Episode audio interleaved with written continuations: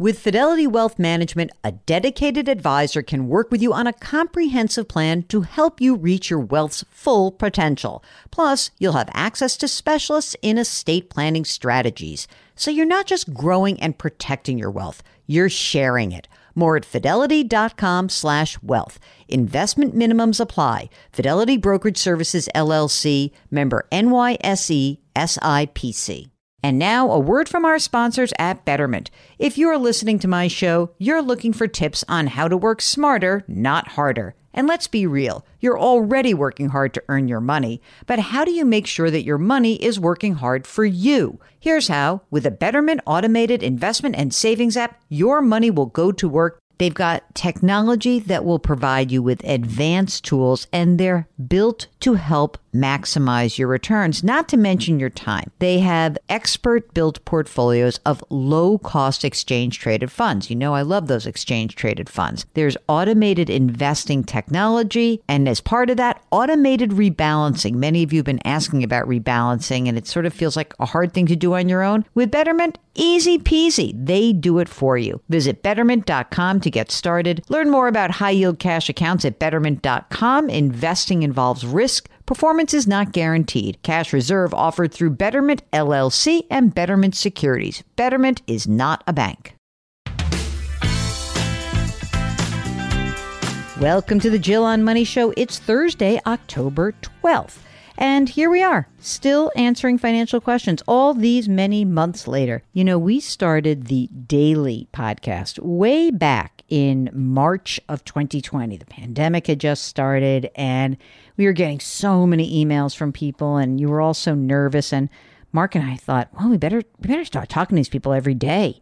And we've been doing seven shows a week since that time, since March of 2020. So uh, we continue to do this. Uh, the time is not quite as tense as it was then, but you know, you still have financial questions, things come up, and we are so happy that you turn to us for some assistance. As a reminder, I am a certified financial planner. Mark is also designated as certified financial planner. We don't sell any product. We don't sell financial services. We sell our souls to you just as your friends. And, you know, I sell books and I sell the subscription service and all those kinds of fun things. But if you want a, a little bit of a, a nudge, a push, maybe a little coaching, give us a holler. Go to jillonmoney.com, click the contact us button let us know if you'd be willing to come on the air. All right, let's talk to Marcy, who's on the line from Pennsylvania. Good morning, Jill and Mark. I'm so excited to be speaking to you guys today. So, what brings you to our airwaves today? Well, I'm kind of at a somewhat at a pivot point, I would say, in my career. Um, I've spent about almost the last 35 years working very hard, saving a ton, maybe not thinking so much about then what. And now, as I'm looking ahead, you know, sort of thinking about semi retiring, you know, have I feel like there's a number of decisions that we need to make over the next couple of years, and I would love your input on some of those decisions. Okay, so there's a we, so there's a partner. So you are married, and how old are you guys? I am 63, and my husband is 69. And are you both in semi retirement or contemplating that? What, where do each of you stand in terms of career? So I have my own consulting firm, probably working 50% of what I used to work. My husband's cut back quite a bit, but still he's in the arts. He has something he more is more of a, a hobby, passionate type of career. Uh, so he's not making a ton of money at this point, but still loves what he does. So, you know, it's more about keeping ourselves busy and all of that. But I know I could retire now, but I'm just trying to think about kind of what to do because there's some moving parts, I guess. So tell me what your combined income looks like right now.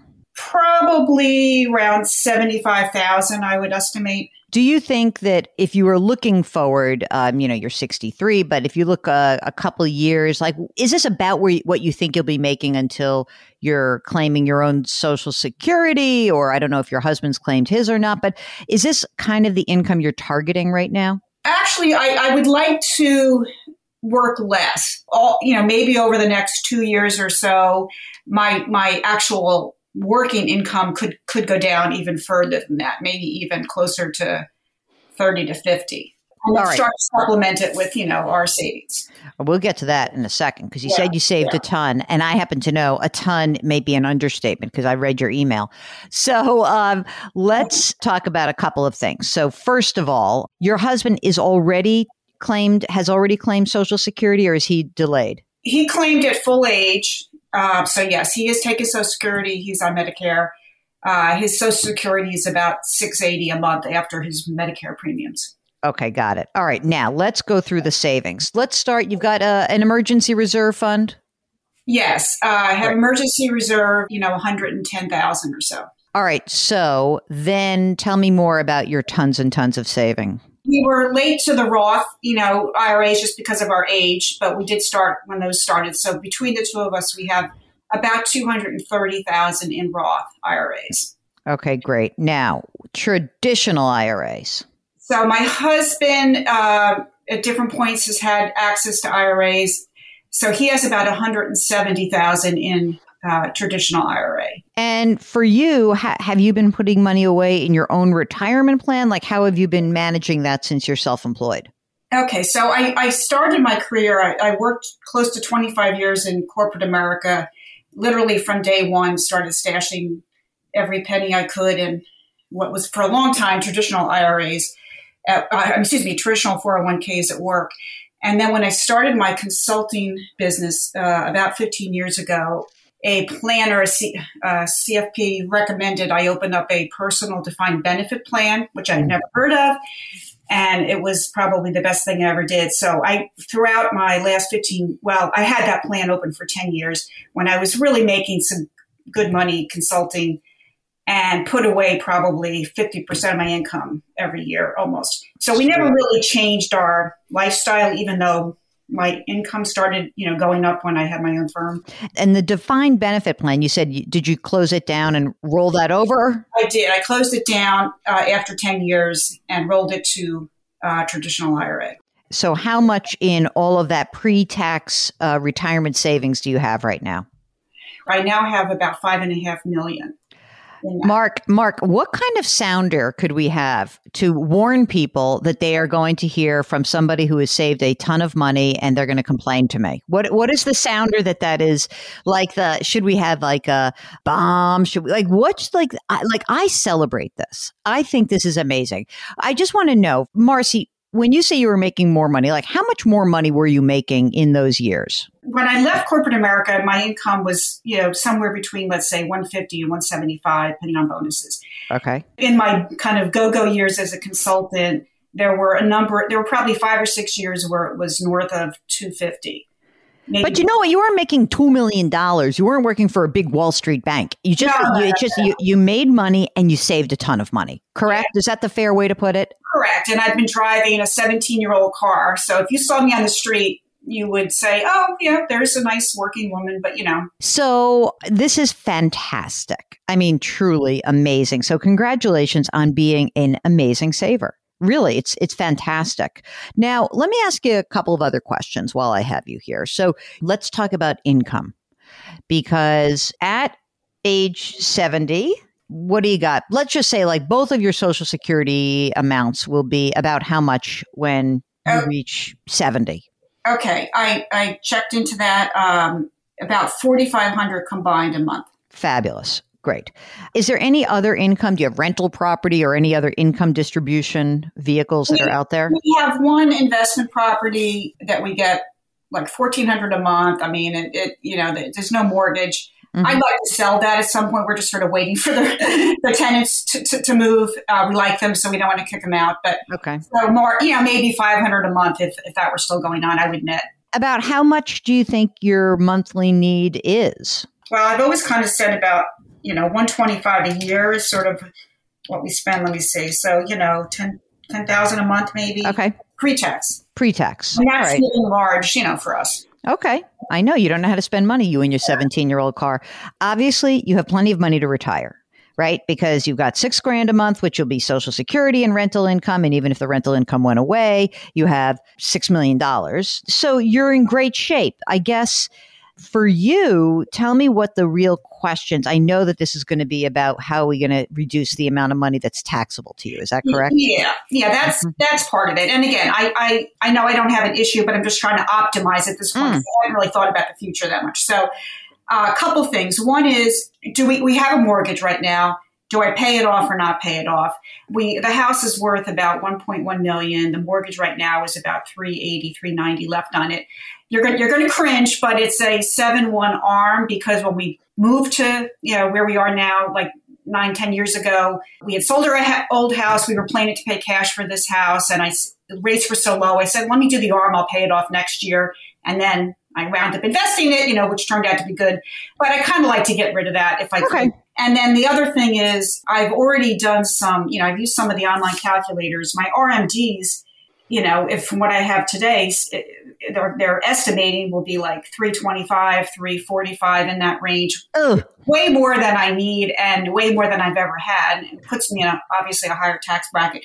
So my question is, should I start taking out maybe more substantial amounts from the IRAs between now and 72 when those yes. kick in. Yes. Yes, yes, no doubt. So, what I'm thinking is this right now, you guys are, oh, I don't know, you're probably hovering in the 12 or the 22% tax bracket, depending on the year. But I really would not worry about keeping it in the 12%. You just don't have enough time to get the money out. So, what I would do is, Maximally, you would want to keep your income under about $330,000 between the two of you. And you can back into how much money that is and pay the 24% rate because you know what that is. That number is only going to potentially be higher as you retire. Now, the thing that's also kind of interesting I don't know, like the mortgage payoff, it's fine. You just don't have a ton of money in non in taxable assets. So the brokerage account, you know, you're going to have to soak up some of the money there. So maybe the first thing we do is, you know, maybe number one, let's get 170 grand of your husband's traditional IRA, take it out.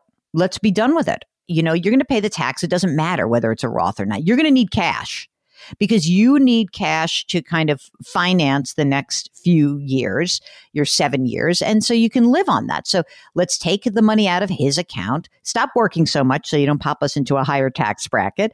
And then next year you start working on your own account.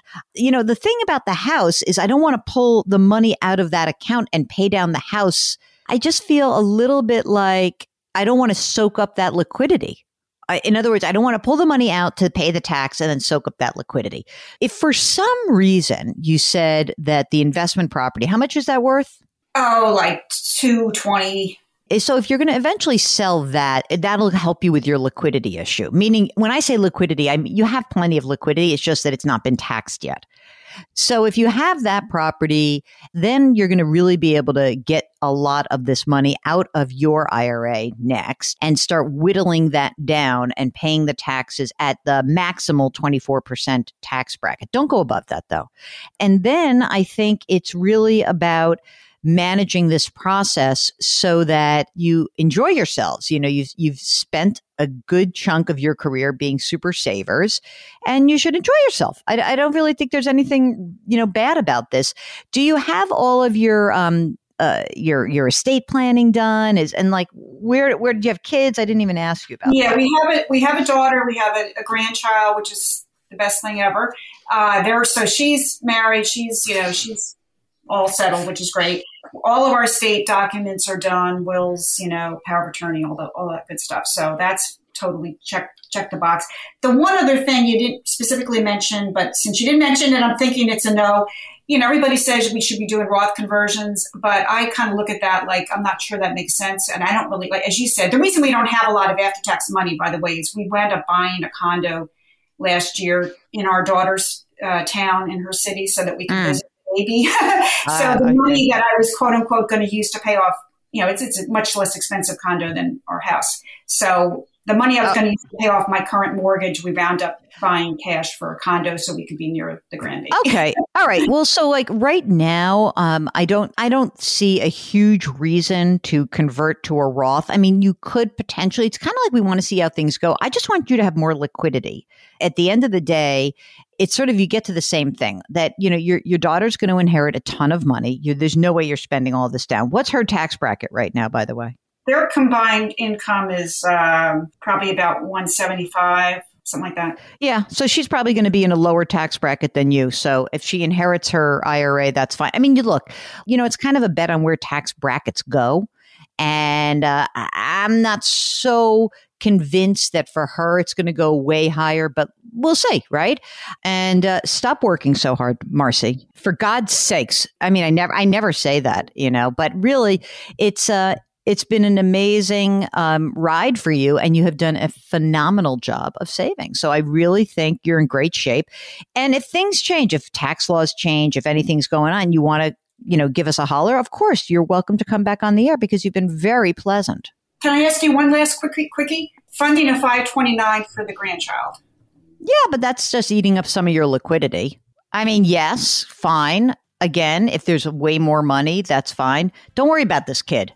Really? I mean, you could honestly, at that point, you could probably just pay for tuition eventually. God willing, you should be around. But you know what I mean? Yeah, that's true.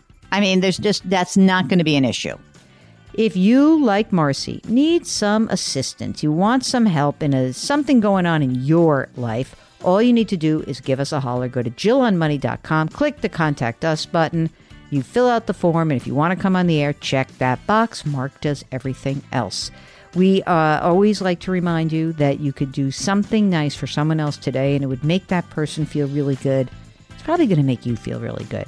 Change your work, change your wealth, change your life. Thank you for listening, and we'll talk to you tomorrow.